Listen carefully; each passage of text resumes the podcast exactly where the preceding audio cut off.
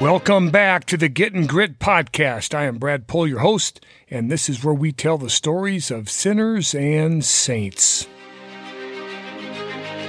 G.K. Chesterton stated The question in Christian faith is not so much how it is to be believed, rather, how you came to believe it. We are drawn to this incredible high calling to live a life of holiness, to give one's whole self, heart, soul, mind, and strength to loving Christ, called to be saints Yet at the same time, there is this kind of calm acceptance of the fact that we are miserable sinners and that we may not even come close to living the life of a saint. But the high call still summons us, and the tales of these journeys have a rhythm and rhyme that is unmatched by any poet. Chesterton would say the strongest saints and the strongest skeptics meet, and each begins their journey from exactly this very point this point where evil begins. He would say that those who deny this point of demarcation also deny the existence of sin, and most likely then deny the existence of mental asylums as well, as if pointing to any fragility in man is a false assumption. Father Dwight Longenecker writes about the classic paradoxical questioning of either feeling the wrong but doing the right thing, or feeling the right and doing the wrong thing, thus being tied up with our own moral inconsistency at this point of sin, stating also that there is a kind of grace simplicity in the dignity of repentance. The truly penitent soul is simple. He sees clearly not only his own sins, but also the everlasting mercy of God. You know, Paul writes to Titus, but when the goodness of God our Savior appeared, he saved us, not because of deeds done by us in righteousness, but in virtue of his own mercy, by the washing of regeneration and renewal in the Holy Spirit. This repentance, meaning turning around, going in a new direction, finding simplicity, washed clean in baptism, renewed by the Holy Spirit. Does this not spark a romance in our hearts for Jesus? While we have yet to repent and still going in a straight line. It is as if we are under a spell.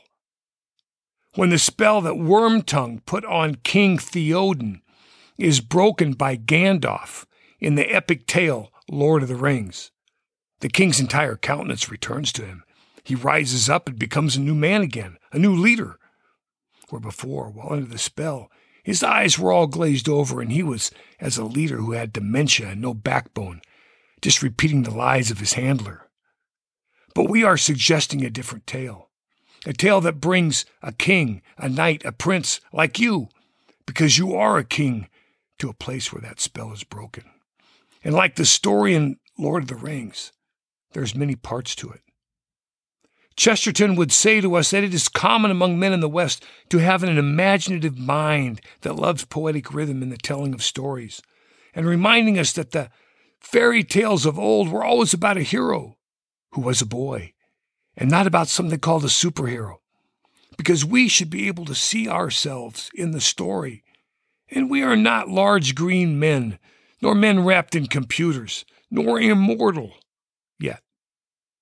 Stories about how we came to believe are not make believe like those of the superheroes. No, no, no, not at all. But they are stories with kings and castles and heroes and tales of true life written in imagination, poetry, and rhythm. C.S. Lewis writes Since it is so likely that children will meet cruel enemies, let them at least have heard of brave knights and heroic courage. Stories such as these are poetic and seem to live in places that we can always return to and follow that storyline once more. How much more then should our story explaining the how and the why we came to believe in the gospel and the adventure of that believing with something near to a story of poetic rhythm and dance like David when he brought the Ark of the Covenant into Jerusalem, or the Cana wedding after the water was turned into wine, or Elizabeth greeting Mary with child. This is not a promotion for sharing something like all the details you experienced on your wedding night. How each of us came to believe in the gospel is not about some single grand experience that you once had. Nah, it is more like telling the story of a love that grew through many years of marriage, or a journey that can only be told looking back after what seems like days and months and years to complete. You see, poets are people who never go crazy mad because their stories are written upon oceans without time, and their stories rest there upon the waves till we come back to visit them again. Chesterton would tell us that men of reason and logic, they do go crazy mad because they only tell stories written upon oceans that are fixed with beginnings and ends like borders. Once these journeys are completed, the stories become old and lack inspiration because there is no imagination. If there are no walls to scale, towers to climb, no gates to crash, nor barricades to charge, then men would simply say, There is no heaven or hell. It would be a story for worms. No need for heroes. Our eyes would remain glazed over, and we would appear listless as with dementia and spineless as well. But men want to be inspired, but they just don't want to be told how to be inspired or told what they must experience a, a certain type of experience. Nah, men need their own words, and just their stories told in their own words. Why wouldn't they? If it is true, which of course it is true, that Christ would have come and sacrificed himself just for you alone, then why wouldn't the picture of every man's words used to describe his journey to the gospel be a Rembrandt, a work of art? worth telling, worth hearing, worth repeating. Oh, you say, but the thief on the cross, he had a very short story. Did he? Can you outline all that occurred in his life that led him to respond to Jesus the way he did at that point where the boy and the skeptic begin their journeys? Ah, his story would take a lifetime to tell.